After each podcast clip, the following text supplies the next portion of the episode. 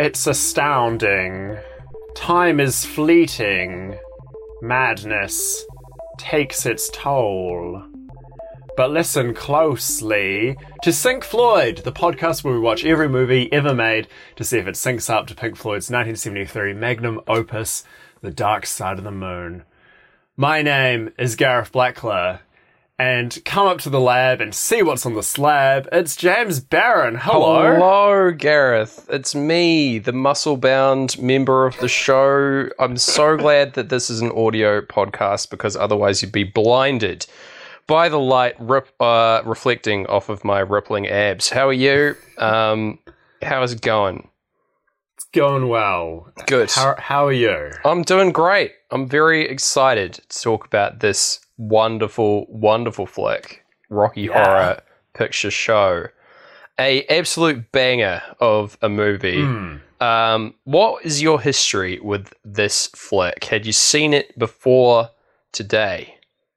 I'm I'm worried I've told the story before, but it is like it's my Rocky Horror story, so Hmm. like I can't tell like if I've told it on another episode and I don't tell it on the episode about Rocky Horror Picture Show, what am I doing? Yeah. But we had this on VHS growing up, Oh, nice. and my parents would play it like they would watch it a lot, but would only ever watch as far as Sweet Transvestite.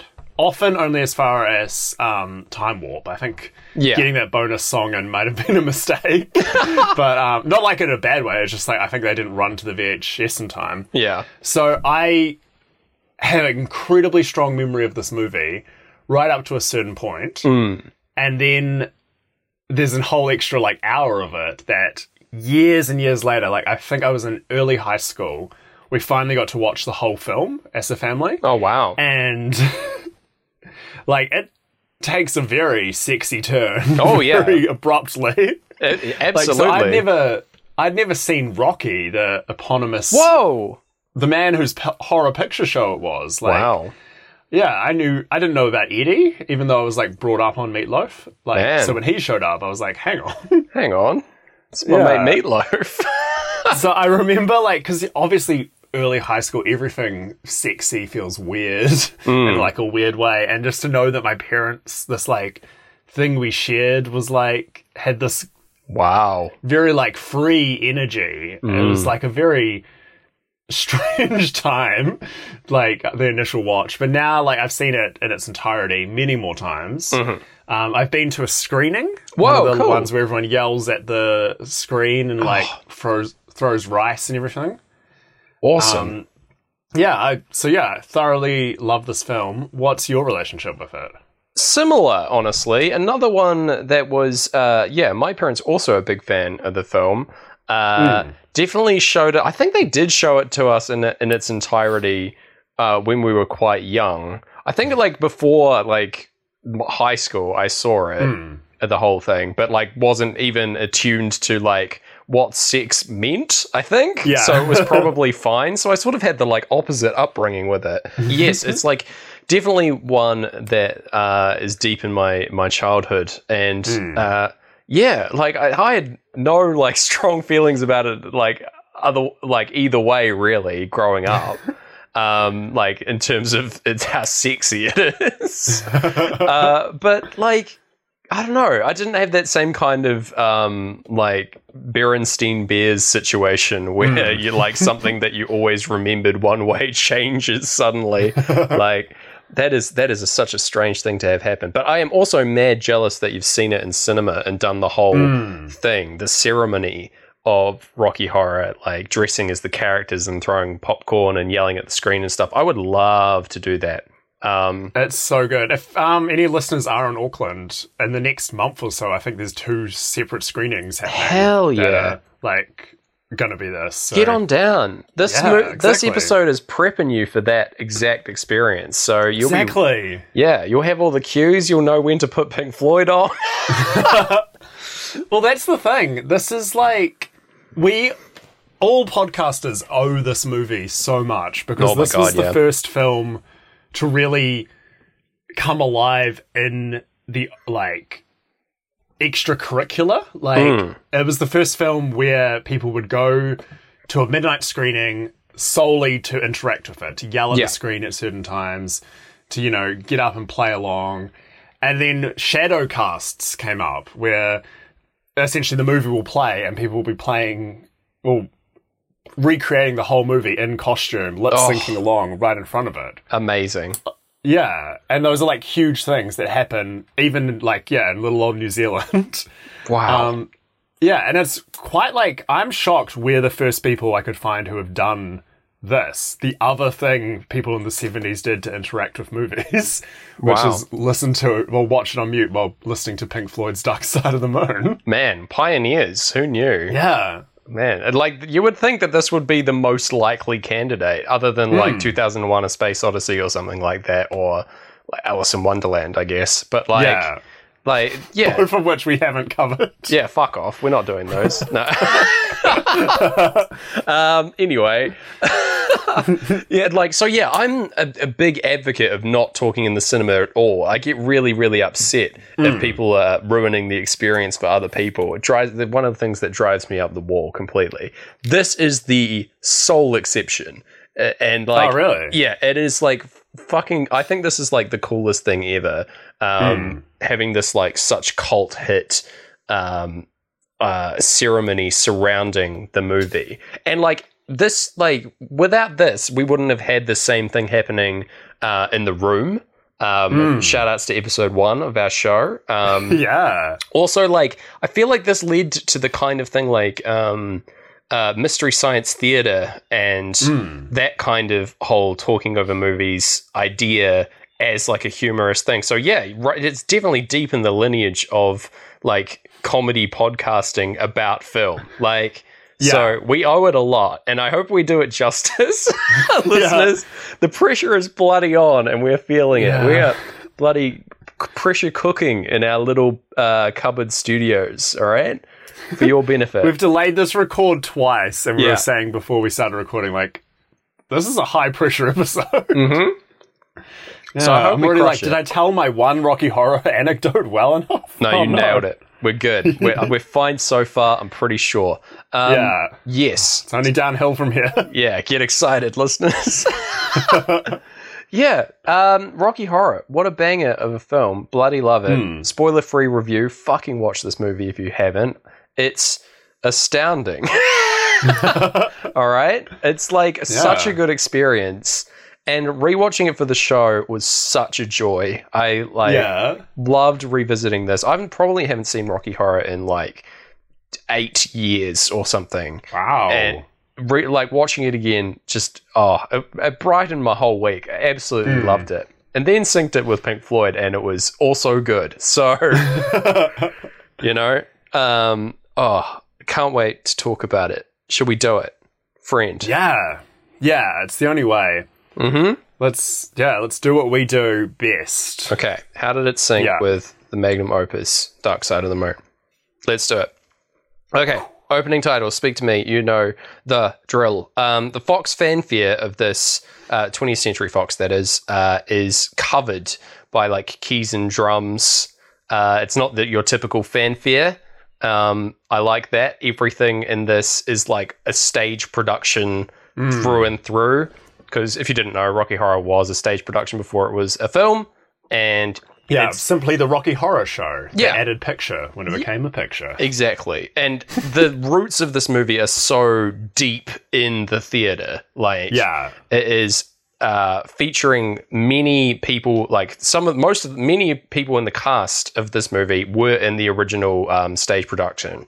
And it's like, it's just a love letter to theater in a lot of ways.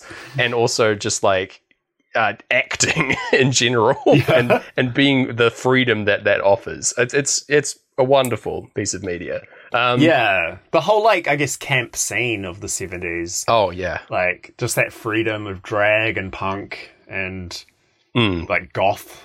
Like all all together. yeah just for like and finally like getting it out as a mainstream movie that although it did bomb like when it came out oh, like you know, lives on in such a way now that it's introducing this scene and this world to so many people unbelievable Yeah. to me that it bombed that is Wild, outrageous right? oh, Yeah. I would kill to read reviews of this when it came out because, like, oh, you would feel so vindicated if you gave this a good review, yeah. right? And you, everyone, like, fucking Roger Ebert's like, this is a piece of trash. And you're like, yeah, get dunked. Remember when, Roger, you fool? You've like framed your review on it that's in the like free newspaper they hand out at the cafe, and you're like, I was the only person saying it was good. Oh, the dream. So good. That's the ultimate, like, here's what I would have said to the bully talking to yourself in the shower moment. That's fantastic.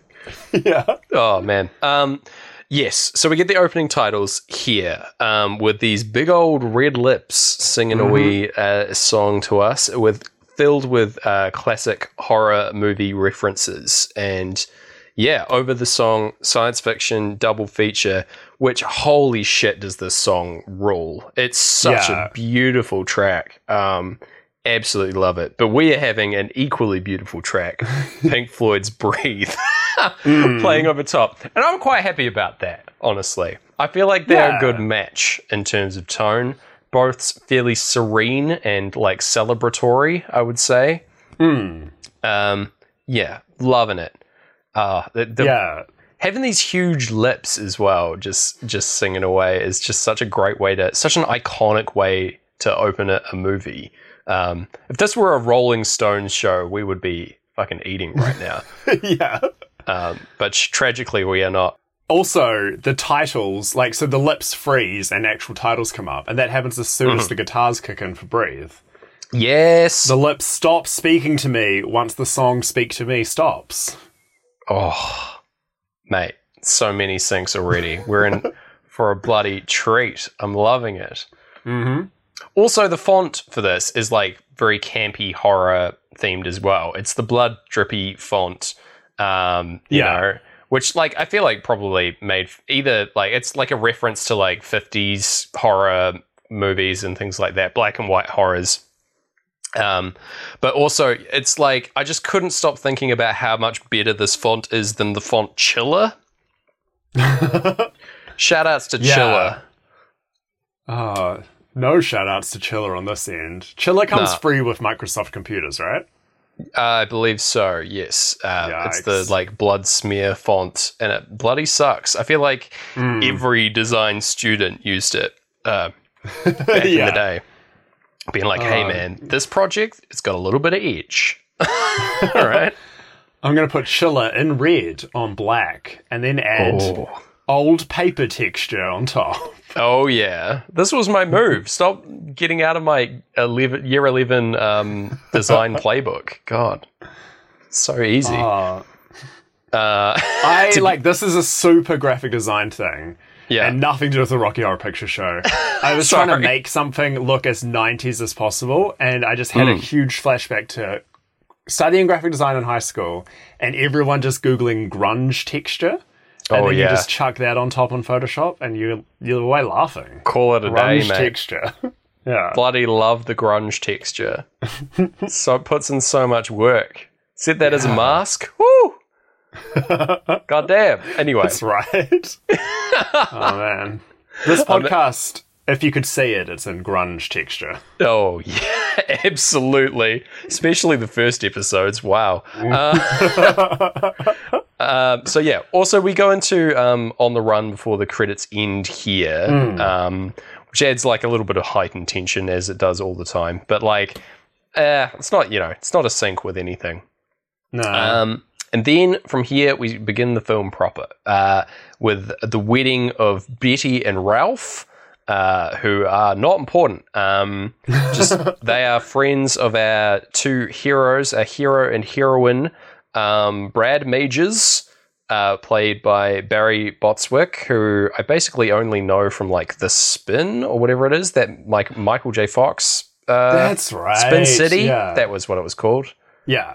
Um, and uh, Janet Weiss, ba- played by Susan Sarandon, of course, um, looking very, very young. Susan, Yeah. The Uh, yeah. absolute legend. Yeah, for real. Um, probably like, did this launch her career? Maybe. Um, Yeah, pretty much. So like there was they were trying to get a sequel off the ground and she by that point had blown up and there was Mm-hmm. like they couldn't afford her.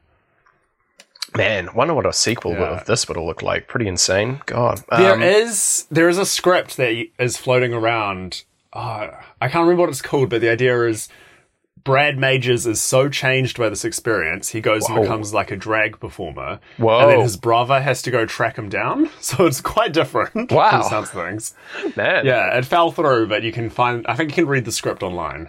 Man, that sounds great. That sounds like Yeah. this movie, but with a grunge texture. yeah. Pretty good. Um, yeah, so these two are in attendance at this wedding, and also here in the background, even here, I just want to point out uh, Magenta, Riff Raff, and Dr. Frank himself, all in attendance at this wedding. Um, Frank is playing the part of like the pastor, and Magenta and Riff Raff are posed as uh, effectively American Gothic. Um, Yeah. another like art reference. Direct comparison in the movie, though. I believe this um, painting is in their like their mansion, and that's why Yeah. they are dressed this way. But yeah, um, pretty great. Yeah, that was something I didn't notice as a child, but I suppose I wasn't as familiar with their faces because they were Mm. Yeah. just characters from a 30 minute movie I'd seen. Yeah. I mean, you aren't really expected to get the American Gothic reference at age like 13, you know? That's true as well, yeah. Um, it's kind of fair. Uh, but yeah, um, there's like a bit of carry on here. Janet catches the bouquet, um, leading us into the crash sound in On the Run. Uh, the crash sound of impending adulthood as, um, yeah, Brad uh, proposes effectively through song uh, with Damn It Janet is the song playing. By the way, song titles in this movie, hilarious. Some of them Yeah. are I had not read like the track listing of the Rocky Horror Picture Show before because they all just it feels it's like a typical musical, right? And that like people just burst into song without introduction or anything. And so like you don't really know the names of any of the tracks that are playing. Um, Yeah. but but yeah, so finding all the names for this was like a new joy for me on this watch. yeah. Um, yes. Um, but yeah, I love that this uh, this like happy love romance kind of song is playing with like thunder and lightning ominous in the background, Mm. which is great in the like between section of uh, between uh, time and on the run here. yeah. just these ominous chords and ominous thunderclouds as these two characters are unbeknownst singing about how in love with each other they are. Um, amazing stuff. Mm. Uh, and yeah, like uh, providing backup vocals, Riff Raff and Magenta are still here as well, and they are like. Uh, just like very frustrated with these people that are still at the church and are like cleaning up after them yeah. I think Brad like draws a little heart on the um, the door to the chapel in chalk, and they just immediately wipe it off, which is just such a fun little detail. Um, yeah. Yeah. Uh, they end the song um, deciding to go and visit their dear friend Dr. Everett Scott, who um, was their teacher in uh, college. That uh, they met in his class, and so they're going to go like thank him for getting them together. Basically, is the idea. Yeah. Also, in the background here, the uh, chapel attendees are preparing for a funeral. Yeah, they bring out a whole coffin. so good. I, I love just like the the heavy handed like foreboding. mm. Yeah, amazing stuff. There's like a bunch of like um, other parts here in the wedding as well that um, could potentially be foreboding, but could also just be read as like typical marriage stuff. Like I believe written on the car, it's like um, she got hers tonight, he'll get his, or something like Yeah. that Yeah, yeah. as well, written in shaving foam. By the way, this is a thing in um, weddings that I don't think we do anymore, but was super common like around that era. People like you'd drive away in the car with like the cans dangling behind, but you'd also like write messages all over the car in shaving foam. Um, Ah. apparently, it's a Were they thing. always about like my friends are going to have sex Oh, on yeah. their wedding night? They were usually like incredibly inappropriate. I know mainly Wow. from my own parents' wedding video. um, which is which was my science fiction double feature, watching Rocky Horror and then that. Um, so yeah, like it, it's definitely a thing, at least in my family and in uh, Betty and unknown partner uh, Ralph, um, their family as well. So there you go. Wow. It's just a, a Just ex- the idea of you watching your parents' wedding video, I'm just picturing you dressed like a little riffraff as the churchgoer. mate. I'm always dressed like a little riffraff. That's a fun fact. You know, we're both like balding but still have stra- scraggly hair. Um, we both have imp-like features. Mate, I aspire Both to be. serve a master. Yeah. I both we yeah. Are you my Dr. Frank? Gosh. Um No, I aspire to be Riff Raff. What a guy. Yeah. Fantastic. It's definitely a Halloween costume I've wanted to do many, many times and just haven't like yeah. mainly finding the right wig has been too hard. Yeah. I've been a, a like a, uh ventriloquist doll puppet for uh, two of the like last four Halloweens that I've been to. So I'd feel like Riff Raff's even too close to that. Like yeah. I've got I've figured out a look that works for me. you know? Um, but that's fine. Maybe I'll be Riff Raff this year. Who knows? That'll be pretty sweet. Excited for 2022. Yeah. Um, okay. Uh, we cut from here to the criminologist, um, Mm. played by Charles Gray, who has uh, like uh, in retrospect of the night's events, is giving us the the story here. Bit of exposition. Um, really good. Um, played by bloody ex Prime Minister Muldoon in um, the stage production when it took place in New Zealand. What? Pretty insane. Yeah.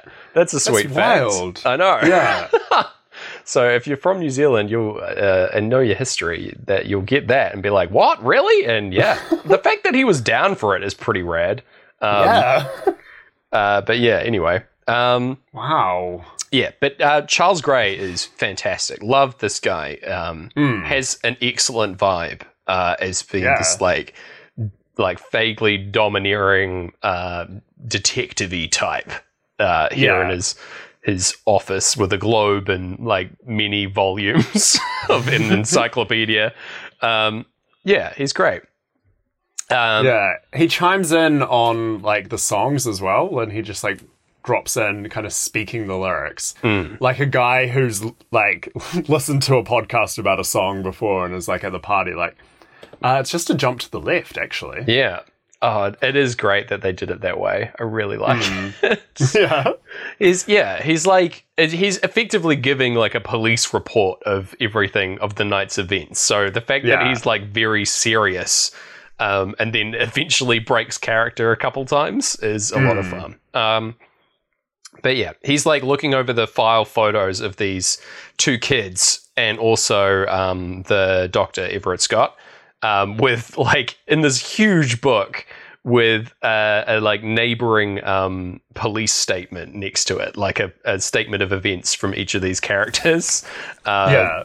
which is really good. I would kill to like be able to read each of these because they would be very very funny.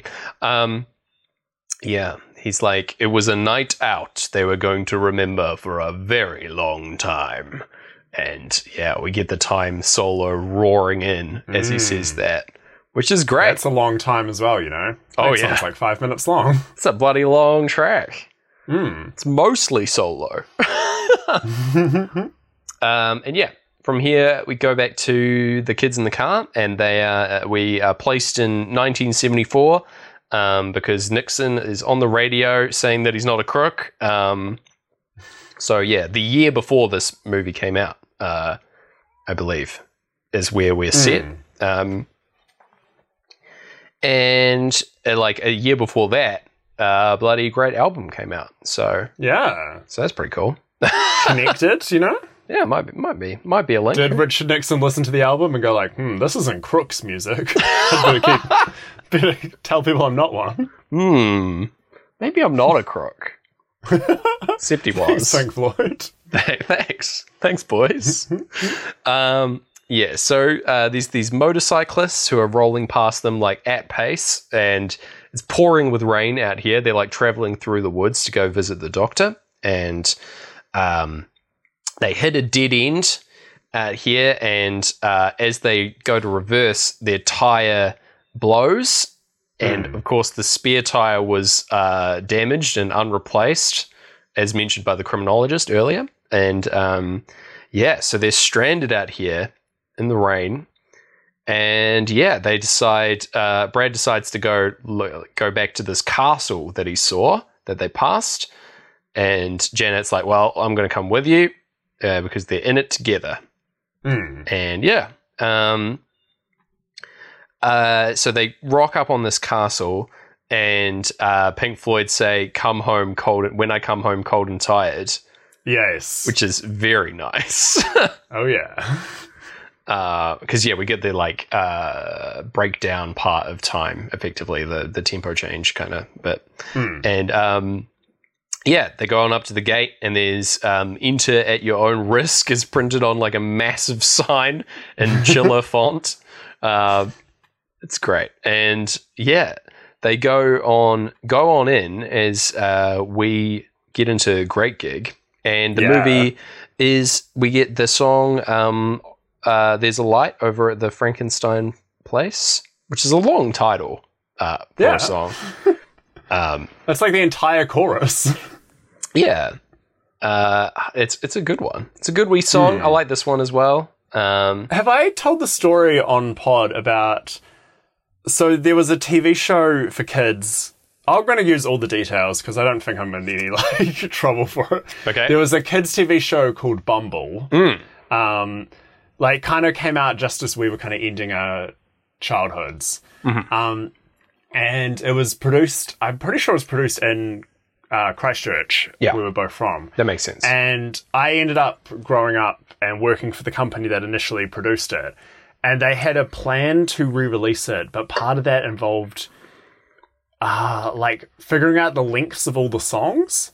oh, So one day, somehow, I ended up a job watching a dubbed VHS of Bumble episodes. wow. This, ki- this kids' TV show about a singing bee. In every song, I had to hit like what time it started and what time it finished. And then I was allowed to name the songs. So I would do this. I would just take every lyric and make it into the song, I mean, into the title, or I'll just add like parent, um, just add brackets in for like no real reason. Just make them really long. Just like fully like yes one day when they release the bumble album i'm gonna have oh. like people are gonna have to wait so long f- for the title to scroll past to see who's singing like if it's bumble or fishy oh my and then- god. after that i think probably due to my titles nothing ever came of that project Oh, so it was a no. whole kind of a whole day wasted Wow. That and i probably could have been more efficient with my time and just written like Bumble birthday song instead of like it's a happy birthday to you and me from Bumble by Bumble. that's no, that's the best. You did a fantastic job. Listen, you understood the assignment, Gareth. You were given a Thank you. task and you fucking fulfilled it to the best of your ability and you should feel Yeah. proud. You did Bumble proud, Gareth, is what I'm trying to say. Uh, Zazuz. Well done, Gareth. oh, what a man! what a bee! what a big bee. He was so Uh, big. He was massive, like bigger than the mice he was friends with. Oh my god. They were so small compared to him. Man. yeah. I did love Fishy uh, from Bumble as well. We're Oh, getting Fishy was great. Wise cracking, not wise cracking, just wise oh fish puppet. the wisdom of that fish. Yeah. Anyway, we need to get back to Pink Floyd and and this and this wonderful film, Gareth. Mm. As much as I want to talk about Bumble for the rest of the night, um, People would be so mad. I know. uh, yes. So um, uh, over at the Frankenstein place, there's a light. Um, and Great Gig in the Sky. A, a pretty good match, honestly. I thought. Yeah. Um, both sort of like downbeat kind of moments in the the soundtrack and the album, and that like uh, fairly like relaxed and like soothing is what I would say of the similarity. Um, yeah, nice. that these play at the same time.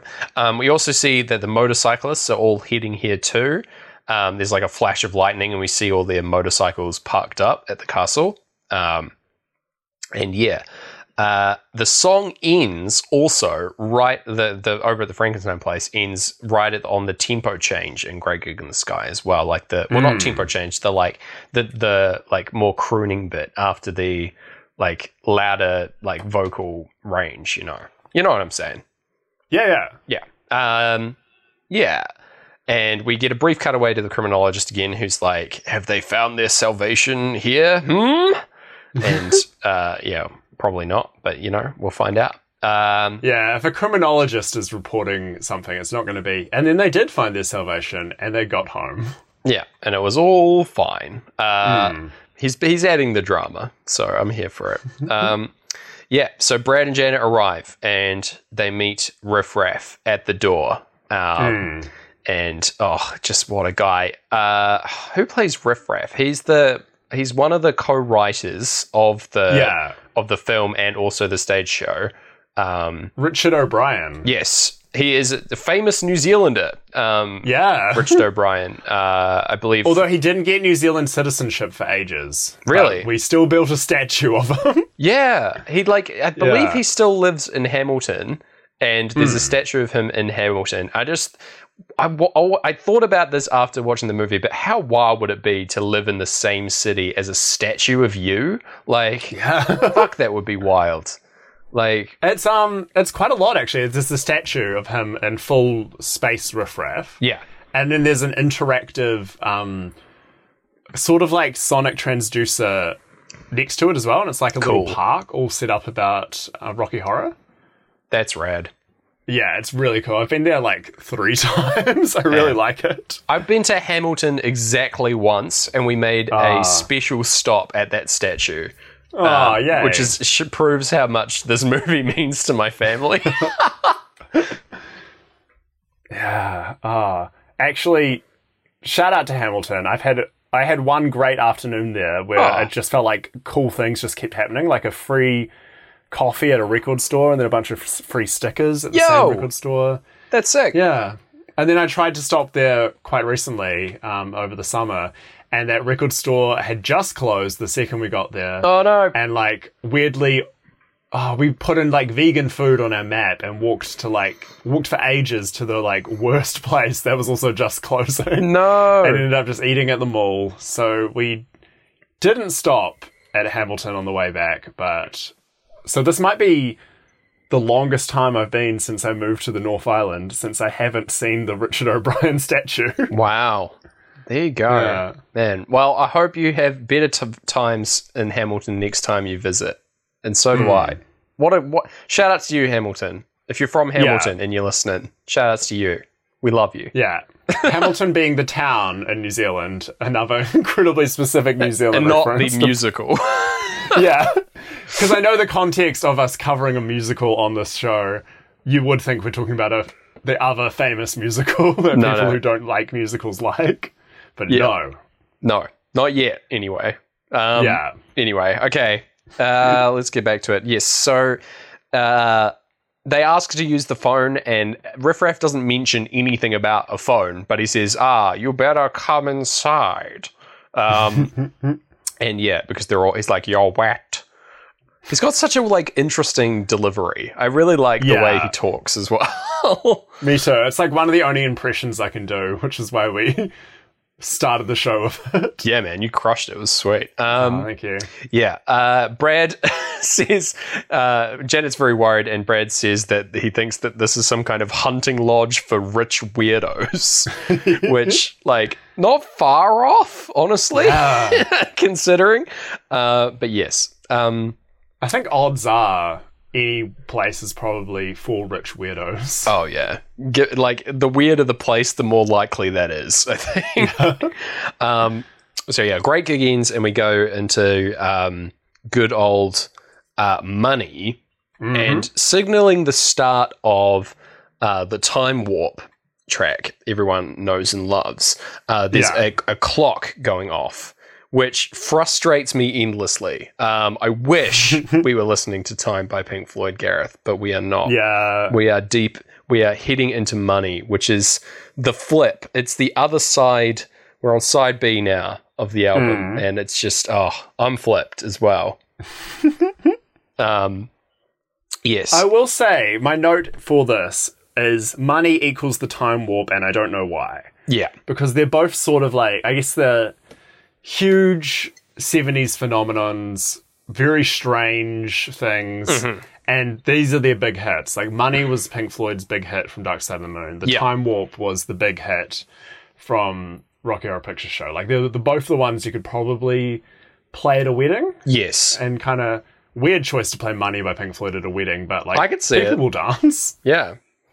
They'll Um, dance to that more than they'll dance to any color you like by Pink Floyd. wedding, I don't know. I'd be Unless it was one of our weddings. Yeah.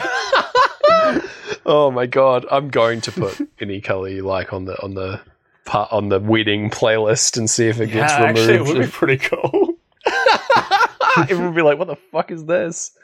Little like two minute instrumental track. Amazing. Um, It's the part Yes. where the groom dances alone. Oh yes. Uh yeah. Uh, My theory as to why is that I feel like Time Warp is the because it's the big hit, um, is the least fitting uh song o- in the movie. It feels the most out of place amongst the other tracks, amongst the um amongst the whole movie, you know, the soundtrack. Uh, yeah. and I feel money is the same way on Dark Side of the Moon, and that like if you pluck these ones out, it would be a more cohesive thing. But you know, we're glad that they're there um, in Yeah. the end. That's my um, comparative notes on the on the two tracks, anyway. That's 100% correct. Because, like, money is always the one that throws us off. Like, yes, It throws the vibe in a complete different direction for, like, seven minutes, and then it goes back to a similar vibe that it, like, you could cut money and go straight from Great Gig to us and them, and you'd have a more, like, Exactly. flow. Which Yes. would also, like, the way movies are structured, flow. So, yeah, the fact that this movie also takes a break to kind of just introduce a hot dance craze while it introduces the characters. yeah, Yeah, we've got to respect it for doing that. absolutely. And maybe that's what money is doing on the album as well. Maybe it's there for a reason, and we're finally appreciating it. I don't know. It's Um, introducing some characters like saxophones to the album because they're Yeah. not in it until then. Yeah, Oh, and who doesn't love a saxophone, baby? Oh my gosh. Um, we get to see some good saxophones in this movie soon. yes. So, context for uh, the Time Warp, what actually is going on. Um, it's the annual Transylvanian Convention here being hosted at uh, Frank's Castle. Um, with everyone here dressed in full tuxedo suits and party hats and indoor sunglasses. It's like mm-hmm. it's like uh, they're all here to see the Blues Brothers. Is how it feels. it's a good vibe. Everyone's having a good dance. Even the criminologist gets involved. Uh, mm. Because yeah, it's just a full-on dance craze that they just made manifest through song, which is Yeah. fucking powerful. Like everyone I know knows the time warp. I'm pretty sure. Yeah. I hope it's like as much of a cultural phenomenon overseas, um, but definitely in New Zealand, like every school disco that I went to played the time warp. So like It's so true. reared from a young age to know this track. Um, yeah, Deep in our souls, us Kiwi kids. Um, so there you go. we would do the time warp and then go do the Weet-Bix Kiwi Kids triathlon. Exactly, man. Like that's that's Yeah. primary school. That's what it's all about. You know? yeah. Oh, five more minutes until Bumble starts. We better do the time warp. to do the time warp. I know all the moves because they're the lyrics to the song, baby. Yeah. Um, so good. There's not enough of that. Like we've been fortunate in our lifetimes that we've kind of recently had that resurgence in the last 10 years of songs with big dance crazes. Yeah. And of course TikTok has helped that. But there hasn't been a I can't think of a big hit where the lyrics have been like and you take your hand and you raise it up and you bring it back down and you look at it like that kind of thing. Yeah. For ages. The hokey pokey principle. Um, yeah, exactly. yeah, like I'm tr- I'm thinking back as well. Um, like the one that frustrated me most, I believe, was the chicken dance because everyone knew the chicken dance. Um, and that has no instructions. It's just a Yeah. it's just a uh, it's pure instrumental track. It's a it's the any color you like of dance crazes. Um, and yeah, like everyone would do it, especially at um, like ice skating, from what I remember, which made Yeah. it even harder because there's like a jump that you have to do. You've got to like rotate 90 degrees, and people would go in different directions because how do you know? Which way to go? You know, you, do you go? Does everyone go clockwise? Do you go counterclockwise? What are we doing here, lads? Um, yeah, I, I've got beef with the chicken dance, but I've no Yeah. beef at all with the time warp. Love the time warp. Mm. I will say quickly, shout out to the Hoedown Throwdown by Miley Cyrus. I think in character as Hannah Montana. Yeah, That was probably the last big hit that explained everything he had to do. nice. But my god, is that song difficult, and my goodness, do the instructions just keep coming? There's no way I'm learning that. Put your left hand in, put it in again, now yeah, pretty much. pirouette three times. oh man, I love it. Um, yes, so uh, throughout this track, uh, Janet repeatedly faints at the sight of these dance moves, which I just find hilarious. Um, also, uh, Columbia's uh, first appearance in the movie, um, she is like wheeled in on a um, a jukebox um, and has a very like uh, 50s like Elvis kind of verse here and like a crazy voice. She's from the um, uh, original uh, stage performance. Uh, Nell Campbell Yeah. plays her. And fun fact, Gareth, this is the, the fun fact I was uh, preluding e- earlier. I mentioned earlier. Ooh. She plays a groupie in this movie and also plays a groupie in the film adaptation of The Wall by Pink Floyd. So there you go. Whoa. Yeah, double groupie. Ah. Groupie for this film, groupie for the for the Floyds. Um, Man, So there you go. groups. yeah. Big fan of her. Wow. She's got a pretty Good wild work. voice, but I like her a lot. I like her presence Yeah. in the movie. Um, yeah, also She's definitely outfit. like when you're Ooh. singing along to this, this is when you're like, oh yeah, this is when the experts take over. Mm-hmm. Especially the tap dancing as well. You're like, okay, yeah, it's all on you now. Yeah. Now. Yeah, not a lot of singing along at the school disco to this part. Everyone's just sort of awkward, sheepishly waiting for the instructions once more. Um, yeah, pretty good. Uh, but yeah, I, I just think she's like the, her entrance into this movie is just so baller. Just coming in on a jukebox in like a gold sequin tuxedo, fucking awesome. Um, yeah, uh, the the criminologist dances on his desk, and the wildest thing about this song is that it ends with everyone falling to the ground, and like just everyone like the the track itself letting out an open endless chord, like like. I, I think like sonically it just like sucks the air out of the room at the end of the song Yeah. intentionally so. Uh, but it's just great that like I don't know if we did this in the school disco, everyone falling to the floor. Oh no, not safe. You get stuck to that school disco floor because everyone Oh, spilled God. their like fizzy raspberry. They're Fanta out there Mm. on the floor. You don't want Fanta pants. That's not that's not what you need. um, yeah, so uh, yeah, they turn to leave after this display, our heroes. Um, uh, but who should uh, come down in the lift uh, dramatically? But Doctor Frank-N-Furter himself, uh, amazing. As we get sweet transvestite, and your parents rush in the room and turn off the VHS. Um, yeah. uh, yes, sweet transvestite from transsexual Transylvania. Um, banger track as well. Oh, Yeah. Tim Curry, like incomparable. Like this is just him at his absolute peak. Uh, Mm. It's just so so powerful in this movie. it's such an impressive performance. Um, yeah, just so Yeah. like I, I don't even know how to describe it. Honestly, just like awesome.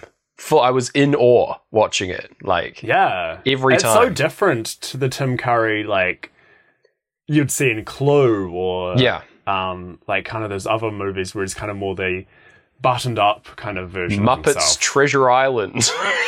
yeah, even that like is really different. Even Nigel Thor- Thornberry, Yeah. you wouldn't say is the same person. right? Oh then you've god. got this, yeah. This is like the dark side of the moon to him if he was the moon. For real, Like, yeah. Whole other part of his range, and yeah, career finest role. Yeah. Great greatest role ever for for Yeah. old Tim.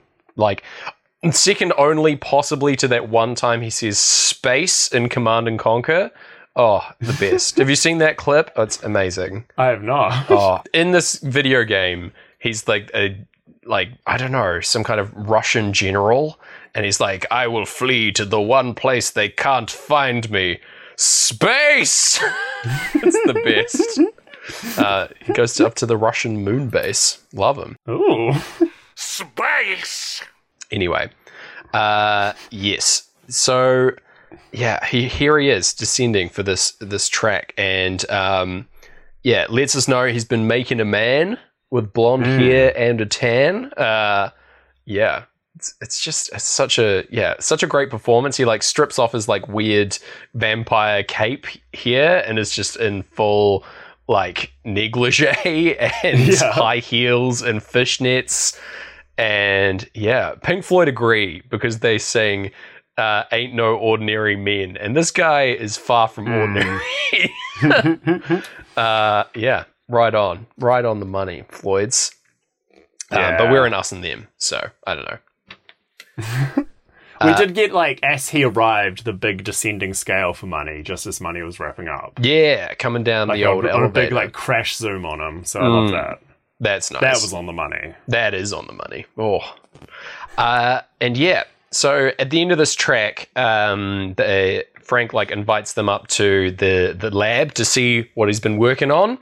He delivers like a very confusing line saying like, "I'll remove the cause but not the symptom," um, which I think is in reference to like them being stuck there but not the rain. I don't know. I think it's it's confusing. It, it, Yeah. people will understand it better than me, and I apologize for not getting it. It's too smart of a lyric for for young JB. Um, and for young GB too. oh well. Anyway, um, they uh, get ready to go up to the lab and uh, strip down to their underclothes, Brad and Janet. Yeah. um, and they just like sort of are going along with it, terrified. um, it's This very- was the first sign when I was like, yeah, 13, finally getting to watch the whole thing. I was like, oh. Oh yeah, Susan Sarandon in her underwear. Okay, uh, I see, parents. Okay, Yeah. and yeah, like it's she's like that for like the whole film from Yeah. now on. So that's pretty funny. Um, and yeah, so they go on up in the elevator uh, up to the lab. To and Frank is here. Uh, has had a full costume change. here Yeah. into like dark green scrubs. I guess is how I would describe it. Um, is Yeah. still wearing the same thing underneath uh, because we see the like fishnet gloves that he was wearing before and is holding hilariously a pair of like pink washing up gloves which is just so it's so good yeah still got yeah still the same stuff underneath because he's got like high heels and the pearl necklace from earlier that he was wearing so you know all the same stuff but is more professional here in the lab yeah.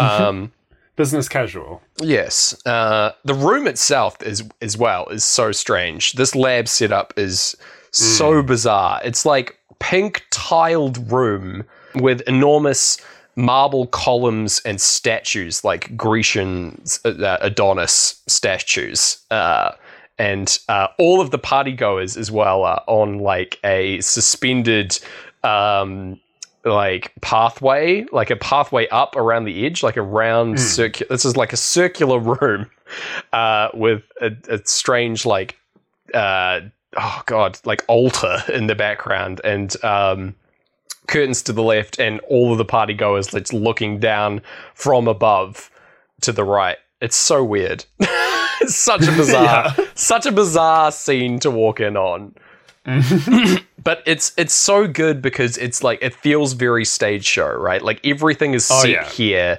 already for everything that needs to happen in the scene, uh, which is great. Like having all the pl- props here already, so that no one needs to Mm. move anything, feels very theatery. um, very good. yeah, and they stay in this room for like like three songs at least. Yeah. and m- numerous plot plot beats. So yeah, you're actually right. This is probably like just after maybe the first intermission, or yeah, after maybe the set going dark and everyone running in and bringing out this whole new like whole new Yeah. set. everyone's there's been a brief like cutaway to the uh, criminologist while everyone's frantically putting all these things Yeah. in behind them or something. You know. Shout out to those people in a play. Those are the Oh, like. man.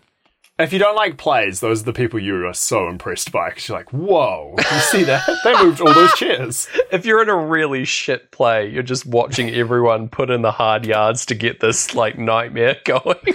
yeah. You're just like, man, those people are working really hard for this like terrible play. oh, amazing! Shout outs to those people. Not, Honestly, not yeah. enough love. Are they the swing crew? I think they're called. But the the heroes, they're the only people that make plays plays. exactly. Yeah, Otherwise, you just mime everything. yeah.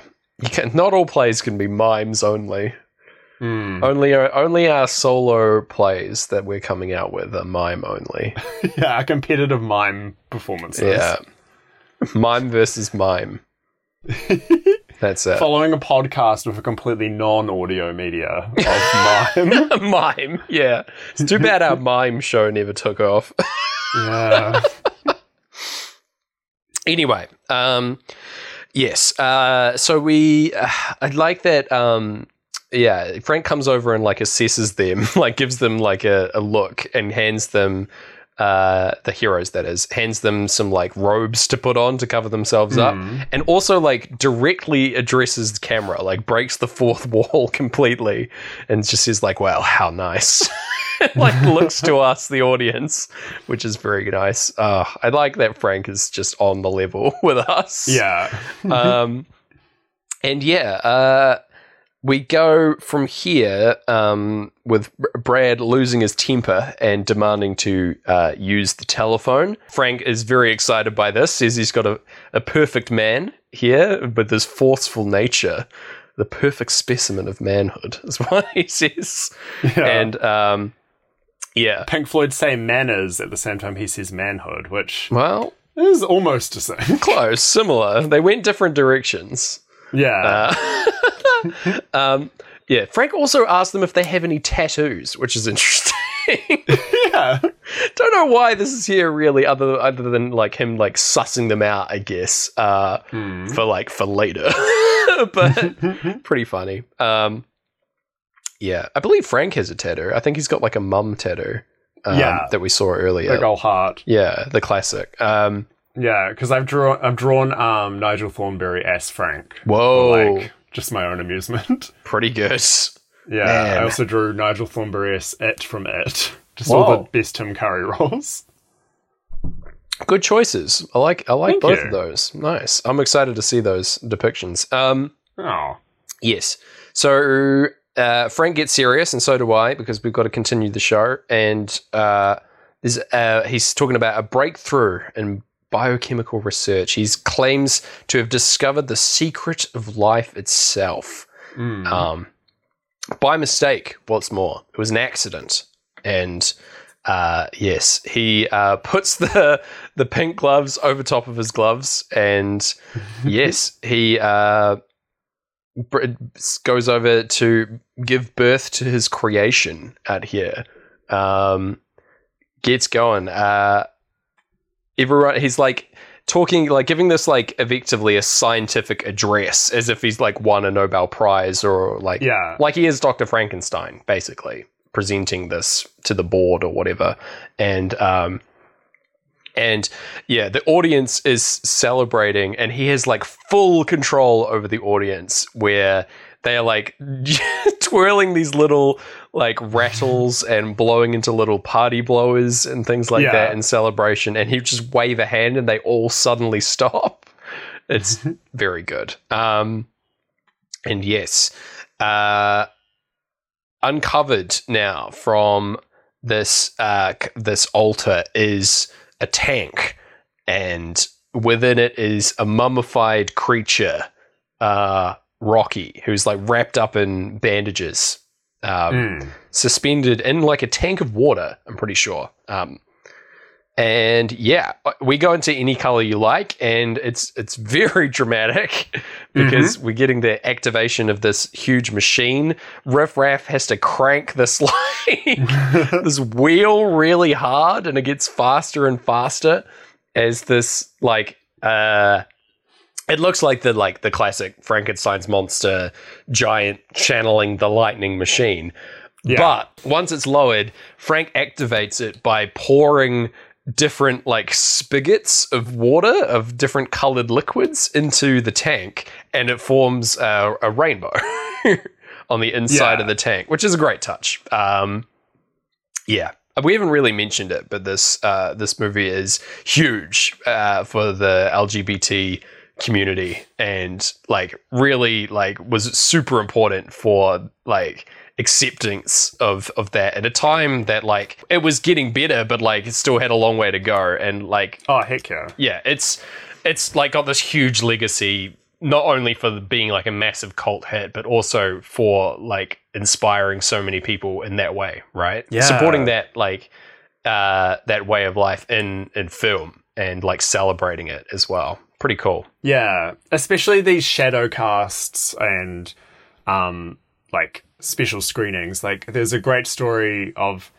um like a trans person using the money raised from doing like shadow cast performances and screenings of this movie to Oh. finally get like gender conformance surgery. That's awesome.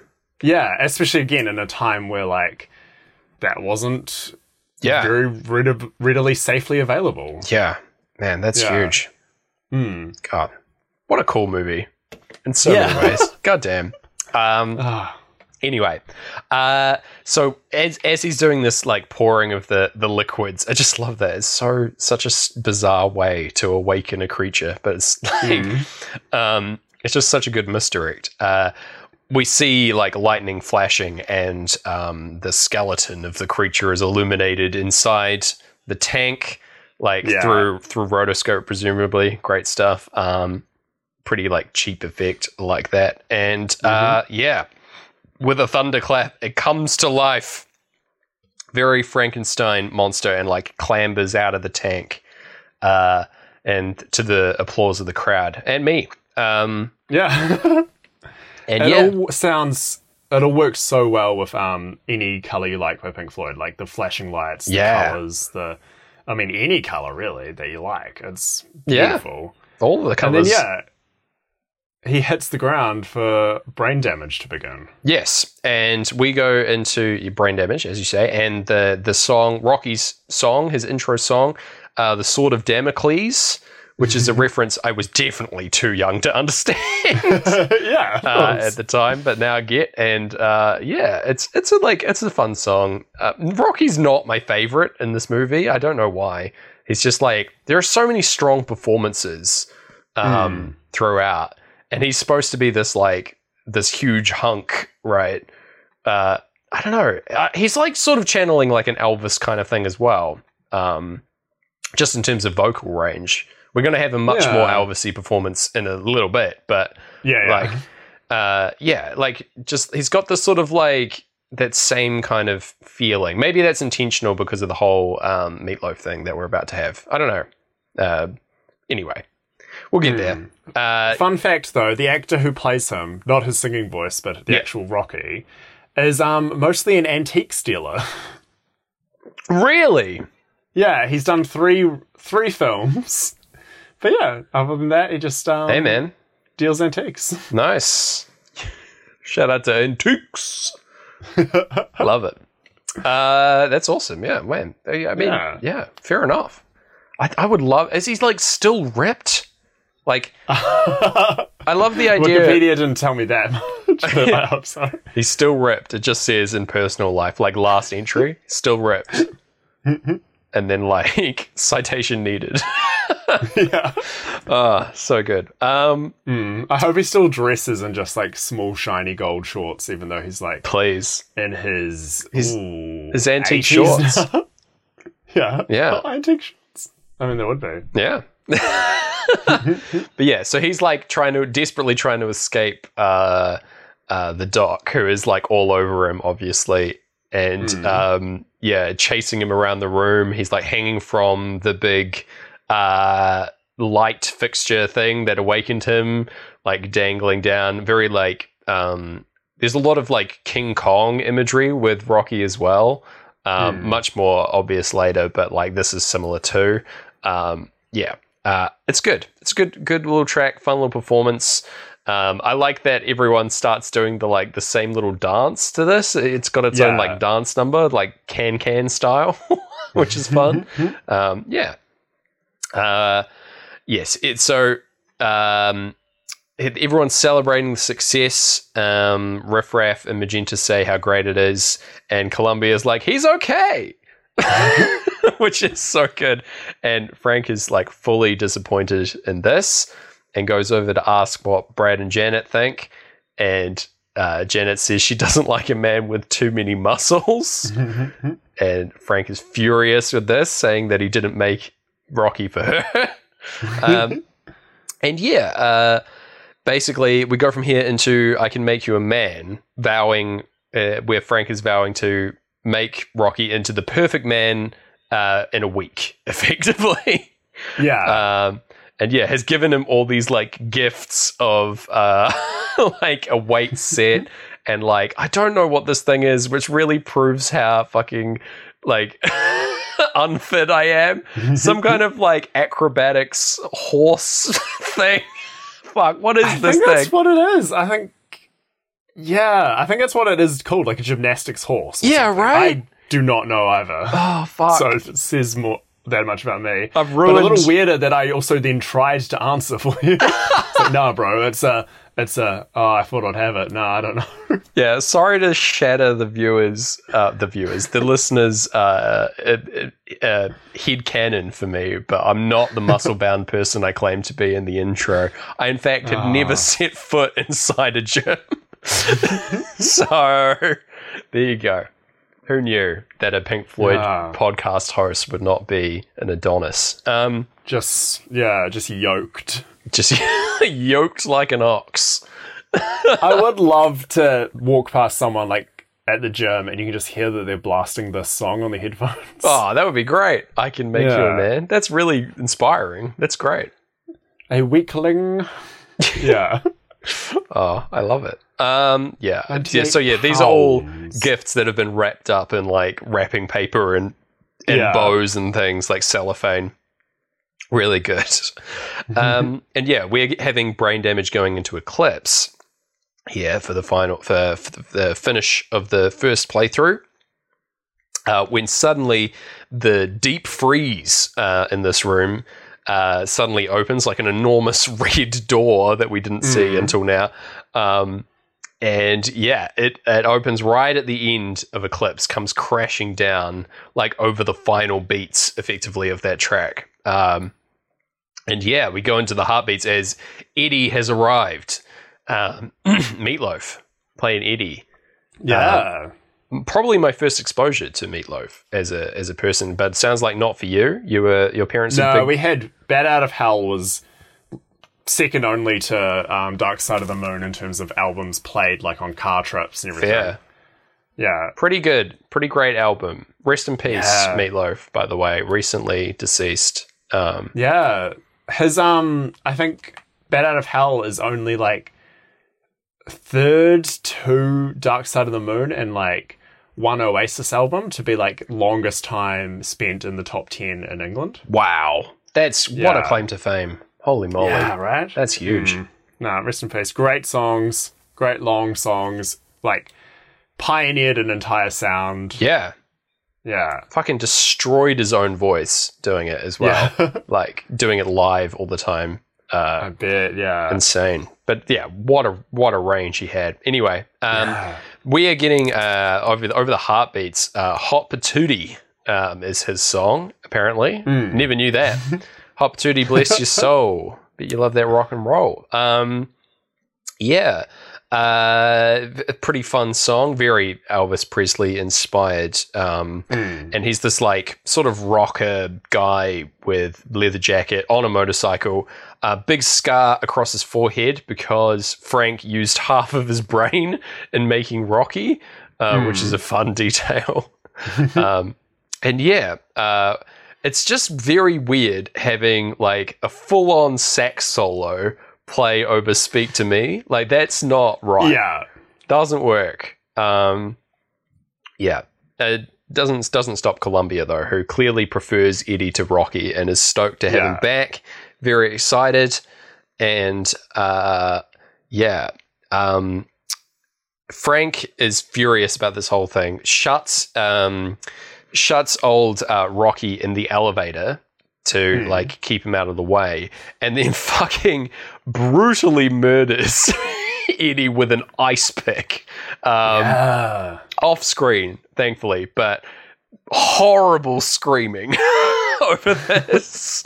Uh, like it goes full horror movie just for this Yeah. one moment, and it's like Frank like emerges out of the the ice box uh, covered in blood, and he's just like. Oh, one from the vaults, and it's like, whoa, um, yeah, pretty brutal. Uh, it- it- kind of a good like this. Uh, this and the sex thing is probably why your parents were like, "Nope, this is where we stop the movie." Um, Yeah. They see this room and they're like, "We know what's about to happen." yeah. Um, they just play it in reverse, so it's like, and then Brad and Janet go back down in the elevator, and then they do the time warp again, and then they leave. Look, they're driving away. yeah, the time warp was fully successful in reversing the flow of time. Um, Whoa. Yeah. Yeah. and then they lived happily ever after. Um, who knew? Um, Yay. yeah. Uh, Frank also describes killing Eddie as a mercy killing. I think because he was like a failed experiment um, and like regrets him, which is just such a brutal thing to say about someone. Yeah. Oh, amazing. Um, and yeah, he also just goes back into the song that he was singing, goes straight back into I Can Make You a Man, which is just so funny as a beat. Like returning to the same song for a final verse. Hilarious. As like a coda. oh, loved it. Um, and yeah, they head off to the wedding suite, which is revealed to be what was behind the curtain. Um, there's like a Yeah. velvet uh, covered bed here. They've got monogrammed pillowcases. uh, so good. Um, and yeah, they they go to have have all the good sex, I guess. Um, yeah. Nice.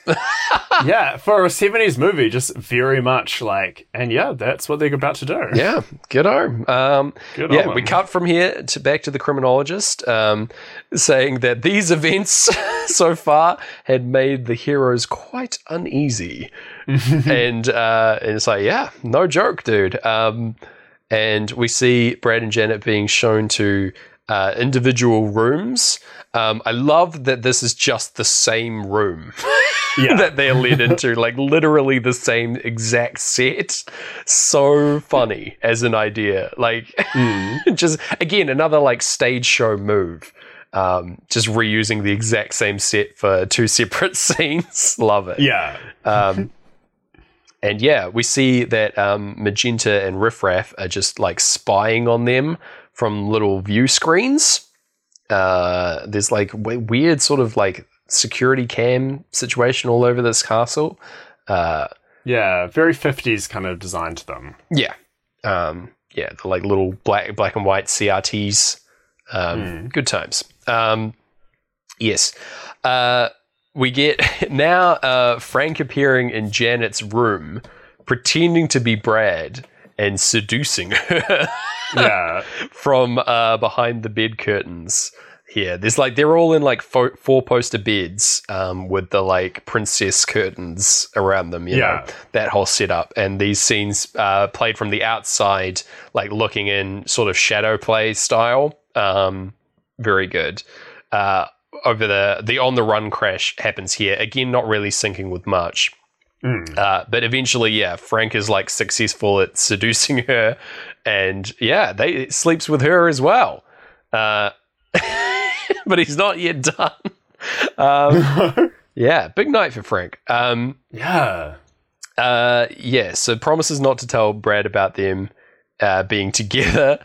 Uh, this is also apparently um, uh, Janet's first time. She's been like Yeah. saving herself.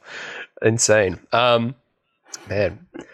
uh, yeah, promises not to tell Brad, and we uh, get a cutaway to um, Rocky, um, who's like happy in the bed, um, chained to the bed uh, Hmm. by his ankles. Um, and Riff Raff comes in and bloody scares him with a candelabra, classic Frankenstein Yeah. fear of fire uh, shout out, and Rocky breaks free from his chains over the clocks of time coming in and escapes. Uh, run starts running away from the castle, and uh, yes, this is all part of the plan for Riff Raff and Magenta, who appear, and they do this like uh, how to describe Oh, this? yeah. God, they do their own little hand thing. They, it's like a high five where you roll your arms up against the other Hmm. person's arms, um, so that your hands are no longer separating, and then roll them back. That's their special handshake that they do. The Transylvanian handshake. Um, Yeah, it's really cool. it is cool. It's a good move. If I saw two teens do this, I'd be like, cool teens. I would say these teens are up to something. yeah. like, I'm not going to the castle with these teens. yeah, I would say that move is practiced, and now I'm afraid. uh, but yeah.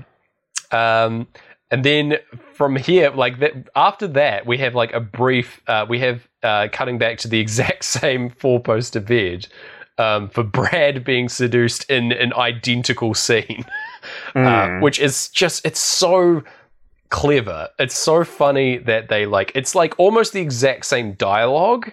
Um, They Yeah. have they have different complaints about the about the situation, about what the other one's going to say and think. Um, but Frank, you, I'm pretty sure all of Frank's dialogue is the same in Yeah. both instances, which is so funny, and it works both times. He seduces both of them. Legend, amazing. uh, and yeah, it's just it's yeah, just such a funny thing to happen in the movie. um, but yes, their their uh, moment together is interrupted by Riff Raff reporting over intercom that Rocky has broken free and escaped, and that he's set the dogs loose uh, to chase after Rocky, and we see that outside. He's been chased by these dogs. Poor Rocky. Yeah, this like poor, shiny, ripped future antiques dealer in his underwear being chased by dogs and like Yeah, man. so he's good at like this actor and antique dealer is so good at how naive Rocky needs to be. Yeah. Like the exact right amount, but to be just like that spooked. Yeah. Oh, I feel for him. Yeah, they're like born four hours ago. Yeah. and now I'm being chased by dogs. You can read it in his face. Mm. Not any actor can do that. No, that's a Only an hard actor one. who truly understands antiques. Yeah. oh man. Yeah. It's like, I bet he does he's selling you like a, a wardrobe and he just comes up to you and is like, Oh yeah, this reminds me of the time I was um, chased by five bulldogs while wearing golden underwear. and you're like, What? He's like, oh yeah, nothing. Uh, it's um, five hundred dollars is mid-century. Um, yeah, Yeah, and your desire to f- hear more, you just get confused and you pay for the vase, and you're like, oh, Yeah, like, oh. whoops, no, that's not the story. how did I walk out of here with so many antiques? oh, so good.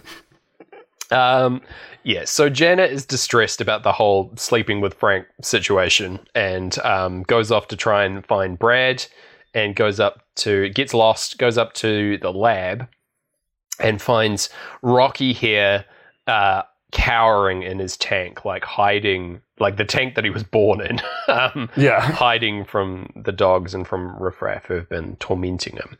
And um, yeah, we go into the time solo here at this point, and uh, Janet sees on the little view screen that uh, Brad and Frank are together, and I love that Brad is just smoking a cigarette. Yeah, the classic sign of having slept with someone. uh, probably has never smoked in his life and is just doing it for this one scene. so funny. Um, yeah, and she uh, begins to cry, and then yeah, overhears uh, Rocky also in his tank, and yeah, um, they have a moment together where she like tears off the front of her like undergarments, her like long negligee thing that she's wearing. I don't know what you call this. I don't know. Um, that tears off the front of that uh, to like wrap up a, a dog bite on Rocky's bod, uh, and then yeah, um, there's a cutaway to the criminologist again talking. He starts talking about the power of emotion taking hold of one's actions, like getting swept away. It's just such a clinical description for what's about to happen. um, yeah, uh, because uh, we we see also that Magenta and Columbia are together watching this on the monitor because they're going to take part in this song. Uh, Yeah. Toucha, toucha, toucha, touch me is is the name of the track. Uh, and yeah, it's about um, Janet giving in to her lust and like uh, being with Rocky as well to make herself feel better um, and getting like uh, getting the the terrible situation out of her head that she's in. You know. Um, and yeah, She does this amazing look, and there's a zoom on her when she like realizes she's kind of into Rocky, Mm. where she like looks to the side and then looks back at him. Oh, like, yeah. so slowly. Really good acting. Yeah, the best part um, that I remember from seeing a screening where people yelled at the screen was someone just yelling out, "Janet, if you want to have sex, look." Slightly to the left, slightly to the right, and like completely described everything she was about to do. That's like, incredible. eyes, and then she did it. I was like, this person rehearsed. Oh, that shout out to that person. That's amazing. Love. Yeah. I'm so jealous that you got to go to one of these screenings. I've got to do it. Oh no. Maybe I'll It'll fly up to Auckland and do it. That'll be amazing. Yeah. Yeah. Um, hell yeah. Uh, yeah. This so for this song, we are having great gig, and it takes on Yeah. a pretty different vibe. like. Great Gig has like a solely female vocal performance, and yeah, it's just strange seeing this over like someone having sex and um just like the all the other characters appearing as if they're having sex with Janet like above her like leaning in on her over this vocal solo it's very strange it feels very dreamlike in a very weird Yeah. way um That creature of the night part where they all Yeah. kind of become Rocky and sing Creature of the Night works so well. That montage of all their faces and passion over Great Gig in the Sky, though. Like, Yeah. Love it. very very good very good stuff vaguely terrifying but Oh, very good terrifying us all days. Yeah. yes. Oh, amazing. Uh, I, yeah. I also re- really love that Columbia and Magenta are like like girls watching this movie at a sleepover. Effectively, Yeah. they're just like singing along with like. their own little parts. They even make fun of the song in the song. Like Yeah. they do their own version of Jared Janet's uh, lyrics in their in their like funny voices. It's really good. Like making And they like fun of ask her. questions about the lyrics as well. It's kind of raises the question of whether the musical, like whether these people, you know how like with a musical, you assume they're not aware that they're singing. It's just what they're doing to express themselves. Mm. Yeah. Whereas like in this movie, I guess they are aware that people are singing. Yeah. They can then comment on the songs. Like they comment on um, the time warp as well. Yeah, yeah. I mentioned this in the in the Mamma Mia episode that like it, it's terrifying to me if a musical realizes that it's a musical and Yeah, that people oh, 100%. and that like people are just singing in this world. Um, not so in uh, Rocky Horror, honestly. I feel like it fits really well. I feel like if anything knows it's a musical, it's Rocky Horror, and I'm fully on board with that. You know, it just makes Yeah. sense that the characters are like hell yeah, you know. so I'm I'm happy Well, it's like it. heightened on a different level, I guess. Yeah, than most other musicals. Yeah, Like, yeah. it's going in a different direction. Yeah, I, Yeah. I agree. Yes. So moving on from this track, we've got um, uh, Riff Raff cowering from Frank as Frank has come up to the lab with um, uh, oh god, what's his name? Shit, what? How did I forget his name? Brad. Brad is here as well. Jesus. Um, I was like, is there another character I've missed? Oh no, Brad. no, they they're here together. Um, and he's just like whipping Riff Raff, who's like cowering and saying like he's like, how could you let him go? Um, as uh, yeah, let Rocky escape and get away, and they're like, oh shit. Um, and then they see there's another problem because on the security camera of the outside of the castle, Dr. Everett Scott has shown up, uh, who's a wheelchair bound man, um, very old dude with a mustache and glasses. And he's here at the castle, and we don't know why. And Frank is terrified. He's super worried about this and like is furious at Brad, assumes that like Brad is in on something here and like fucking attacks him uh, because Dr. Everett Scott is a ufologist working for the US government, uh, tracking UFOs as part of his scientific research. And why would Frank be so concerned with that, Gareth? That's so weird. Um, and yeah, uh, Brad's like, no, no, no, I I don't know what you're talking about. And um, uh, the doctor lets himself in, and uh, Frank, there's the, like such a bizarre joke here where he's like, he must have gone into the Zen room. And and we go here, we just see uh, Dr. Scott in a room like full of candles. I think there's like a like a sitar twang that plays in the movie as well. It's such a weird joke. It's so bizarre. I love it though. This was the first watch where I noticed the Zen room, so maybe say that about Pink Floyd that they Oh. helped with that, but it's so funny. Yeah, mate. The Pink Floyd is fully at home in the Zen room. Yeah. There's like at least 12 copies of Dark Side of the Moon in that room. uh, Pink Floyd are technically in this movie, you just don't see them. They're off camera in the Zen room. they're the whole time. always in the bloody Zen room. They're the ones manning the cameras. I love Their that. tour bus had also broken down, so they've gone in and just Yeah. waited in the Zen room and missed the whole thing. yeah, and once you once you're stuck in the Zen room, it's hard to leave. Uh, Oh, yeah. but unless uh, fr- uh, you got this kind of crazy machine that does everything, because uh, Riff Raff hits some kind of lever on here and it summons the doctor uh, in his wheelchair. It just like moves him uh, up the stairs, like sort of Benny Hill style. Um, yeah, very much. uh, he like travels around all the like Magenta and Columbia who are just chilling. uh, like goes around their bed, um, up up the stairs magically, and then yeah, bursts through the wall, Kool Aid Man style, um, coming on in, and yeah, Brad just comes in. Comes in the clutch by shouting out, "Great Scott!" Yeah. Love that.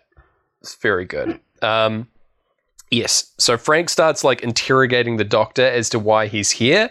And uh, like he's like, You're the ufologist, blah, blah, blah. like, what are you doing here? And like he's like, Oh no, no, like, I'm just here looking for my nephew, Eddie. and everyone's like, Oh, no. Um and uh everyone's like Eddie, like they have a, a big reaction, and um, this is where Janet and Rocky pop up from the tank. They've been in the room the whole time, um, in pure shock.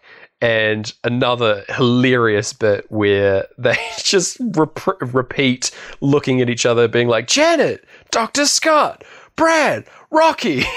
like each of the characters just yelling at each other. I think the whole thing repeats three times. Yeah. Just long enough. It's so Yeah, good. perfect. Yeah. Uh, All it's missing is Donkey from Shrek at the very end. Right. Donkey. Yeah, yeah, that's got to be a direct reference, right? That joke is just yeah, it's from Rocky Yeah. Horror. Um, Someone on, like, probably a hundred people on YouTube have made that. Yeah. right, where the donkey, donkey just joins in saying his own name. yeah, for sure. Um, Good. would throw off our syncs if it were included. So I'm glad that it's Yeah. not. Um, yes. Uh, and it's at this point everyone's like sort of uneasy about the everyone everything that's happened tonight. And it's at this point that magenta announces dinner is ready by hitting an enormous gong. So good. Um and yes it's a formal dress optional dinner. Um and we get a cutaway to the criminologist talking about food bringing people together, even in dire circumstances, which is just such a strange thing to be talking about.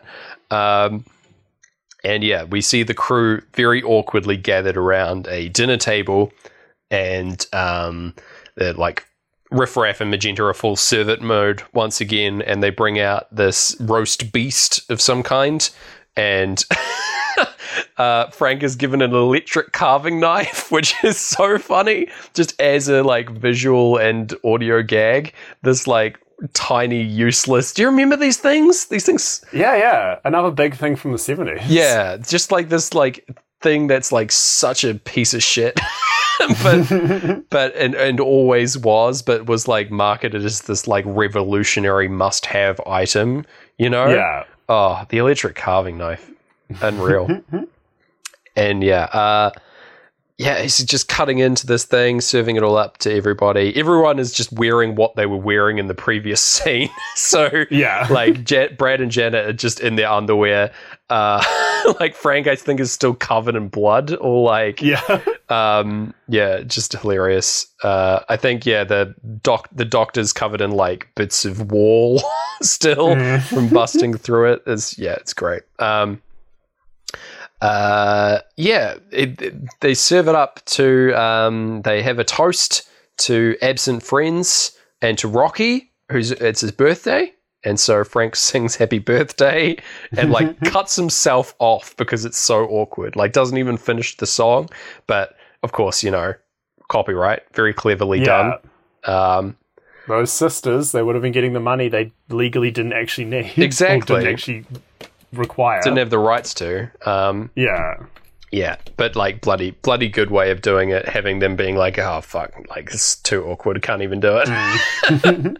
so good. Um, and yes, uh, they start talking about Eddie, and um, because that's who Doctor Scott is here to find, and Columbia like reacts very badly and excuses herself from the table. And yeah, we get into the song Eddie, um, which is like Dr. Scott talking about who Eddie was before all this and like what his deal was, how he's like a punk and he was misunderstood.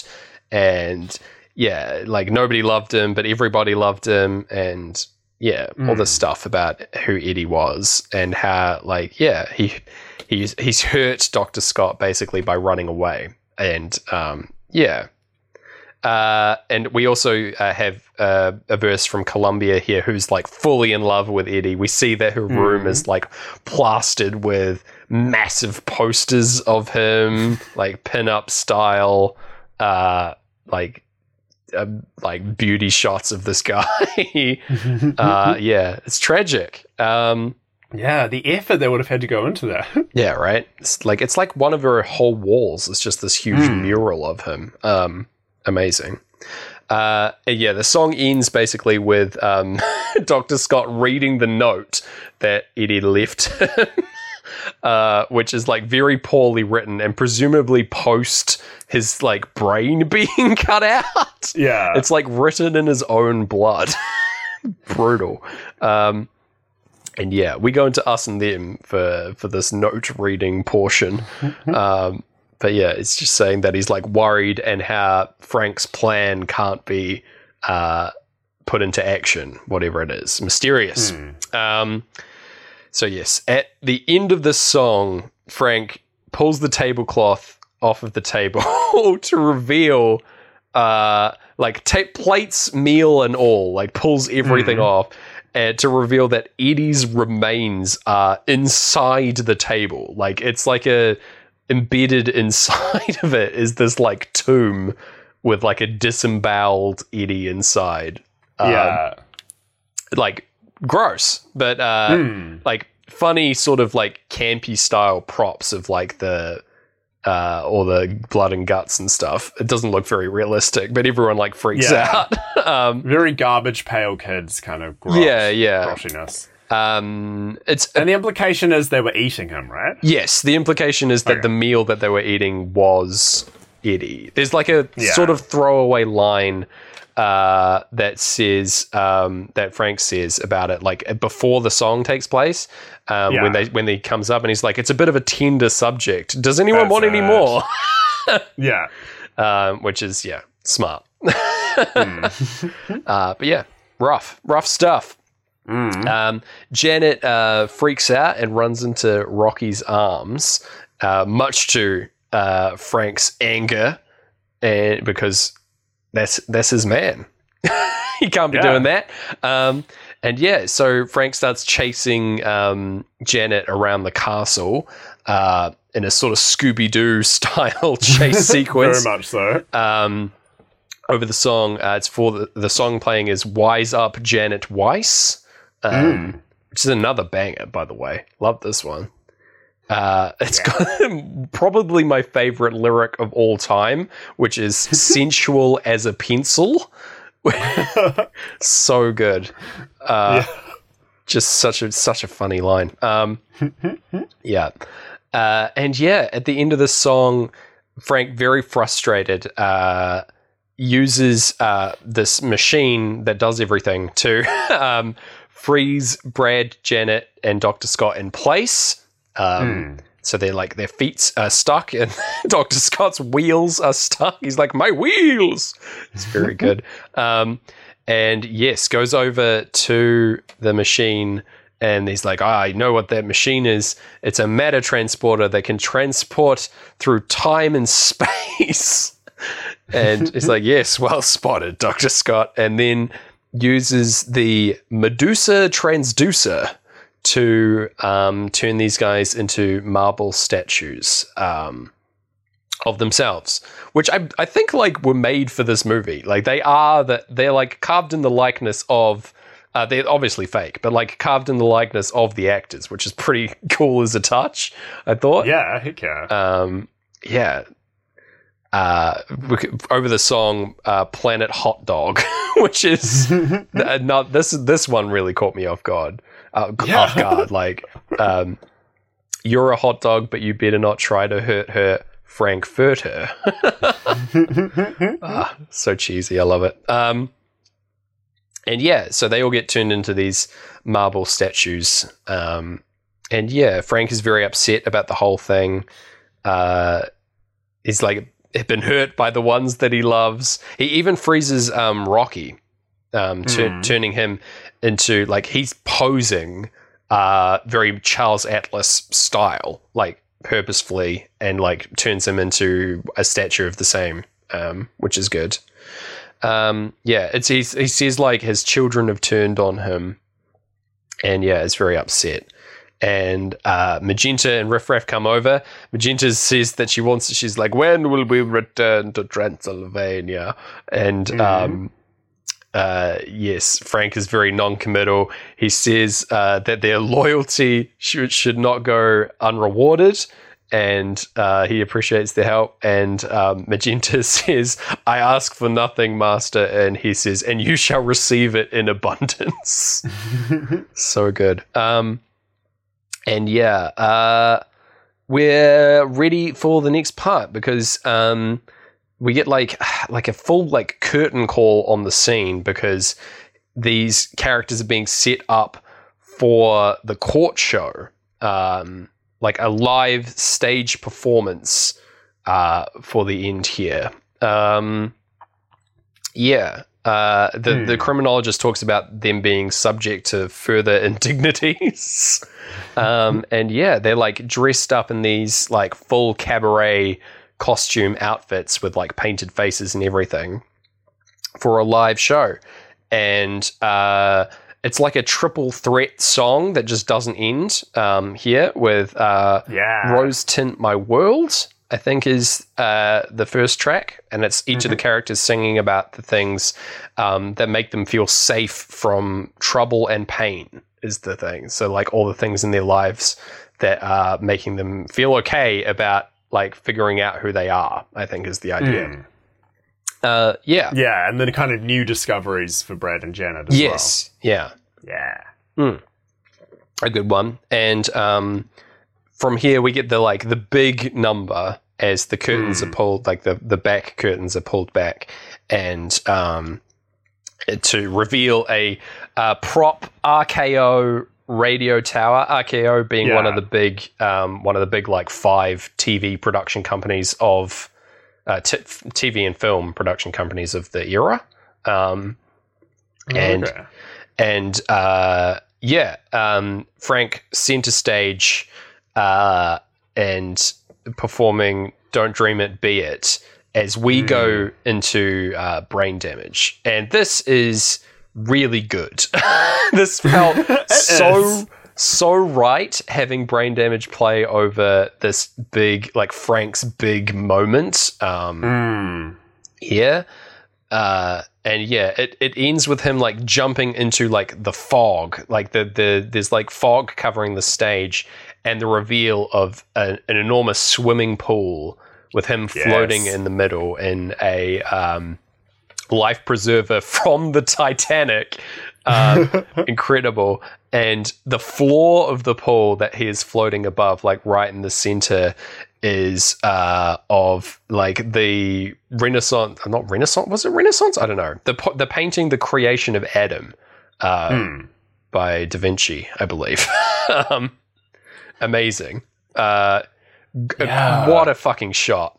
Um, like probably uh, like one of the most iconic shots in cinema history. I think. This, Yeah. This like above shot of Frank floating in the pool, incredible. Um, yeah, for the like the chorus of "Don't Dream It, Be It." Um, Mm. Such a powerful song, amazing. Yeah. Um, and yeah, we're we're having brain damage for this, which is similar in terms of like big hit brain damage. You know, Yeah. Well, I've like said I've called brain damage the like hippie optimism Mm-hmm. part of the album, which is you know kind of not right because it's very dark, but Yeah. like it sort of fits this perfectly. Like this is a these people have learned to be themselves, like to Yeah. the point where um, the Glee episode of Rocky Horror no sorry the Rocky Horror Picture Show episode of Glee Wow. um, they like say, "Oh no, the lesson of Rocky Horror Picture Show is be yourself," and people were like, "What? That guy, you know, murdered people." Yeah. But like, it is like it, people have learned to be themselves. They've just learned it in this like weird sci-fi laser beam orgy, Yeah. and it's a very similar sense of like it's all going to be all right that you kind of get in brain damage, like. You know, there's nothing Yeah. bad about the lunatic being on the grass making daisy chains until you like, you know, unless you kind of look at how they got there, kind of thing. Exactly. And Yeah. then we go into Eclipse. Yeah. As well. I think another reason this is all sinking is because there's water involved. Oh yeah. It's, yeah. Pink Floyd's We're learning it. favourite You need water to sink with Pink Floyd. It's the James water. It was all along. Mm. Love that movie Water. Um, yeah, so yeah, the rest of the cast like dive into the pool and are like all like clawing over Frank sensually, like kissing each other, uh, full Yeah. laser beam orgy, um, as you say. And yeah, uh, the doctor also, Dr. Scott in the background, um, de-meduses out here, turns from a statue into uh, a regular person again. And he says, uh, he's like got a, another like talked verse of the song as he says, uh, We've got to get out of this trap before decadence saps our will, which is very good. And then there's a reveal of him wearing the same high heels and fishnets that everyone else is wearing. Um, Mm. and yes, uh, uh, Frank suddenly like jumps out of the pool and performs uh, "Wild and Untamed Thing" here, Yes. uh, which is like a classic rock and roll celebration stage show number. You know, like Hmm. just one dude fucking wailing on the keys for this for this song. You know, really good. Um, and yeah, this is kicking in uh, when we go into Eclipse, and yeah, everyone like dances in like a cabaret line along the stage. You know, the classic like Yeah. kicking your heels up into the air kind of thing. Um, and yes, like right at the end of Eclipse, and we get uh, Riff Raff and Magenta bursting in uh, suddenly, now wearing Mm. uh, space regalia. Their looks so good. They've got these like enormous like shoulder pads Yes. sticking out. Riff Raff's got his hair in like a ponytail. Um, Magenta's got this Magenta's. Bouffant like Bride Yeah. of Frankenstein look. Yes. So good. They look amazing as a pair. Um, Mm. and again, mirroring the American Gothic, uh, Riff Raff has a laser gun that is triple pronged and looks like the pitchfork from Yes. from the painting, which is so good, so choice. Uh, love it. Um, and yeah, he's uh, saying coming out here saying that they've that Frank has lost control and they are taken over, and th- that uh, it's time for them to return home. And yes, Riff Raff says, "I'm the new commander." Um, Yeah. and yeah, uh, I kind of I feel for Riff Raff and Magenta. Like yeah, they were just trying to do alien stuff, and then you know Frank, their leader, led them down like his own kind of whims and enjoyment. yes, It's a lot like you know the Pink Floyd fans who listen to this podcast. You know? they wanted a podcast about Pink Floyd, and instead they've had you know yeah. They get like a ten minute aside about Bumble. yeah. they're like, oh wow, this episode's two hours about Digimon. yeah, okay. all right, fair enough. Yeah. Yeah. And at one point, they're going to just come and kick down the door and threaten us with lasers. Mate, I'm happy to take the Frank-N-Furter of podcasts. That's a title I'm happy to be bestowed with. Oh, good. What an So- honor. yeah. We're just in the pool, but the pool is filled with like weird 90s half memories and Yeah. jokes about beans. And yeah, the Pink Floyd fans are trying to shoot us with their lasers. Yeah. And that's fine. That's just how life is. you Yeah. know? That's how it's always going to go. Um, That's podcasting, baby. That's podcasting. Uh, yeah, uh, so he's taking control, and um, Frank calls out to wait as we go into the the start of our final playthrough. Um, Speak to me, coming back in for the final time, yeah. um, because he has this like really touching uh, ballad, "I'm Going Home," um, where he realizes that like uh, it's like it's a very emotional song, and Hmm. um, uh, about him like yeah returning home, um, deciding that like he's had enough of like he's been hurt by his endeavors here and is um, happy to be for it to be over effectively. yeah. Um, and yeah, it's a it's a very beautifully shot sequence because there's like an audience that appears in the theater that they're in, Mm. and they are applauding as um, as Frank like walks down the aisles as he's giving this performance and like asking for autographs and stuff. And then when he reaches the end and gets to Riff Raff, they all disappear. It's it's Yeah. very well done. Um, yeah, I, I really like this one. uh, yeah. Um, and yeah, so they're they're all applauding and then yeah, disappear out of nowhere. And uh, yeah, uh, Frank has to face the music effectively now as Riff Raff reveals, no, no, no, you aren't going home. Um, you are to remain here in spirit anyway. And yeah, um, shoots his laser beam uh, Yeah. from his little his little pitchfork gun, a beam of pure antimatter. It's described as, which yikes. Um, Mm. and yeah, uh, his time has come as um, on the run starts. Uh, basically, Columbia tr- uh, screams as Frank is- gets uh, shot at. He's like dodging and trying to get away, and uh, uh, the uh, Riff Raff like turns and shoots her because she's screaming and she dies. Yeah. brutal.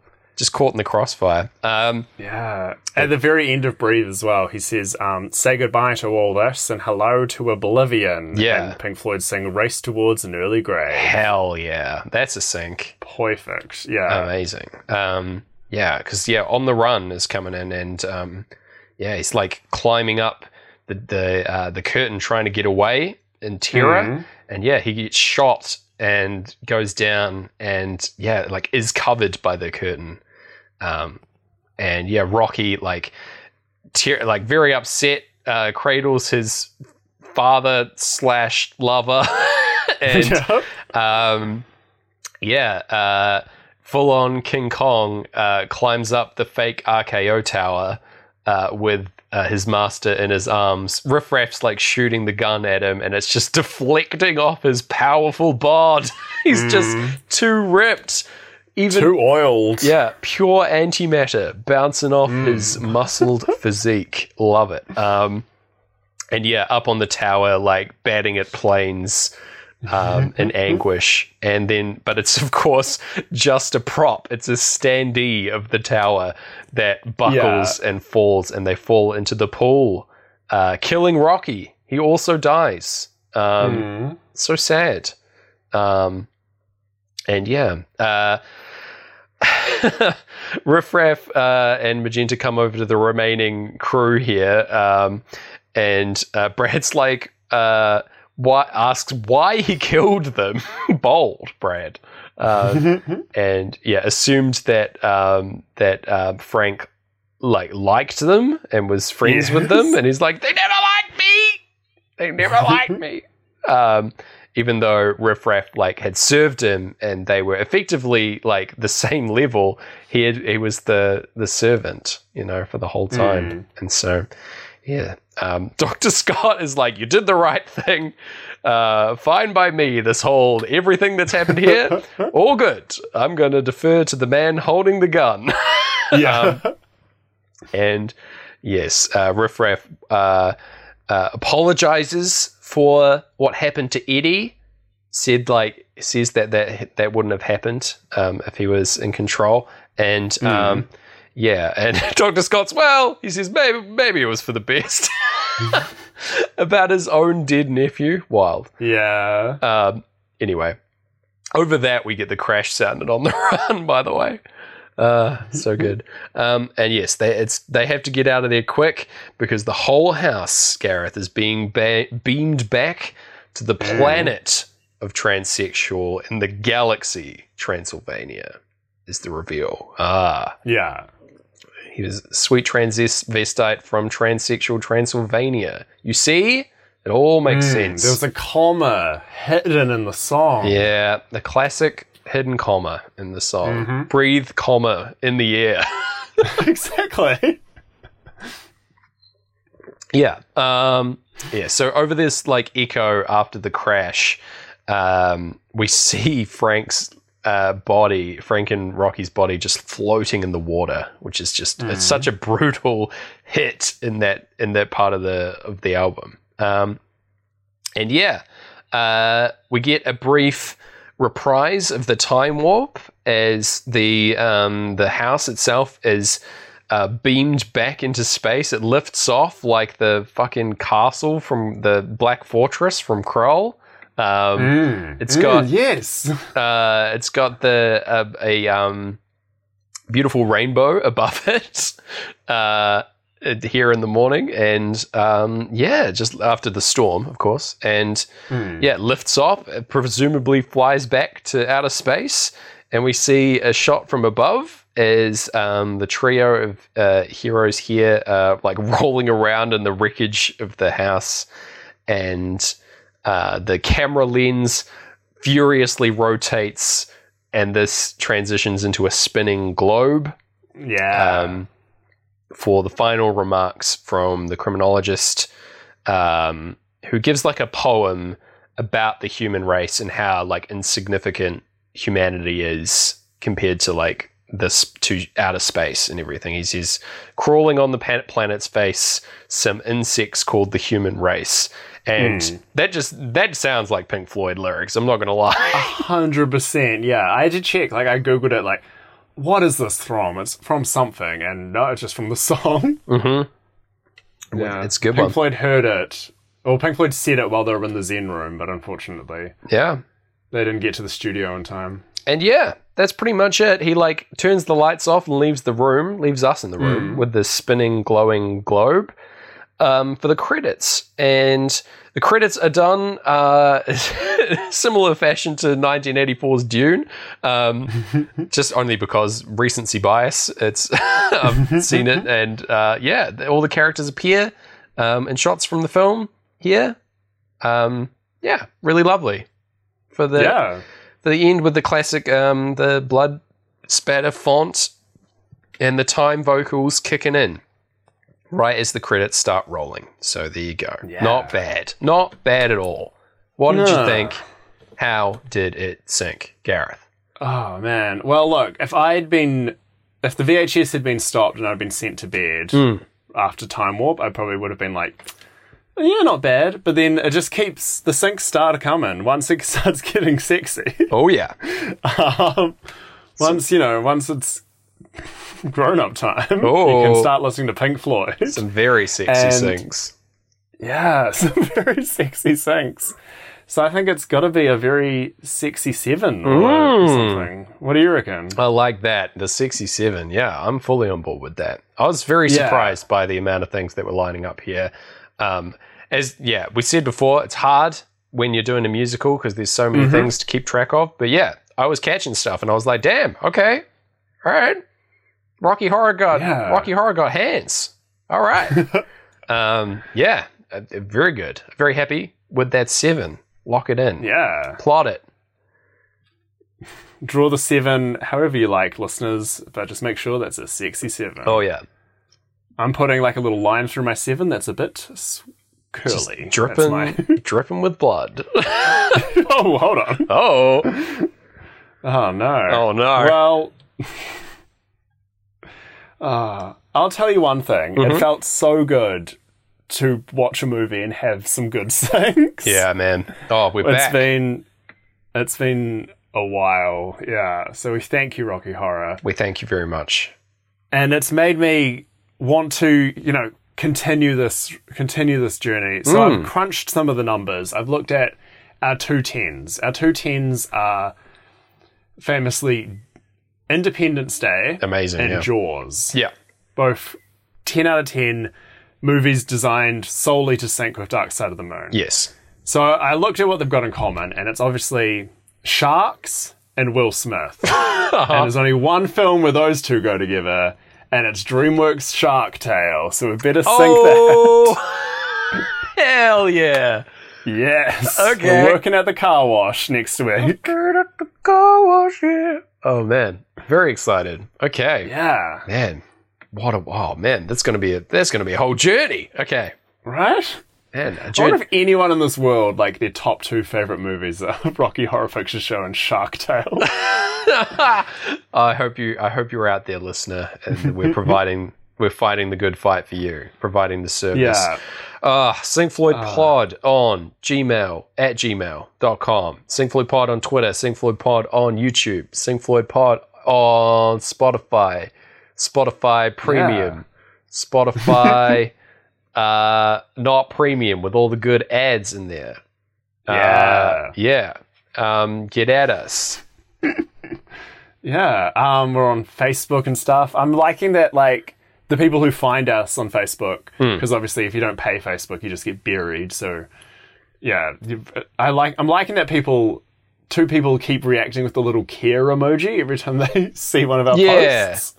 Shout outs oh, if you, you guys care. are doing it. You're doing well. you- so if you listen this far, send us a little care emoji. Please, please take care of me. I require Yes, that's what we constant approval. it does feel like that, like when it's like, um, because I think it's your brother's been doing it. It's like, oh, he's worried about us. He is. Oh, what a sweetheart. Yeah. um, and speaking of sweethearts, I've been Gareth Blackclaw. I've been Sweet 16 Sweetheart James Barron. Uh, this has been Sync Floyd, and until next time, we'll see you shiver with Antissa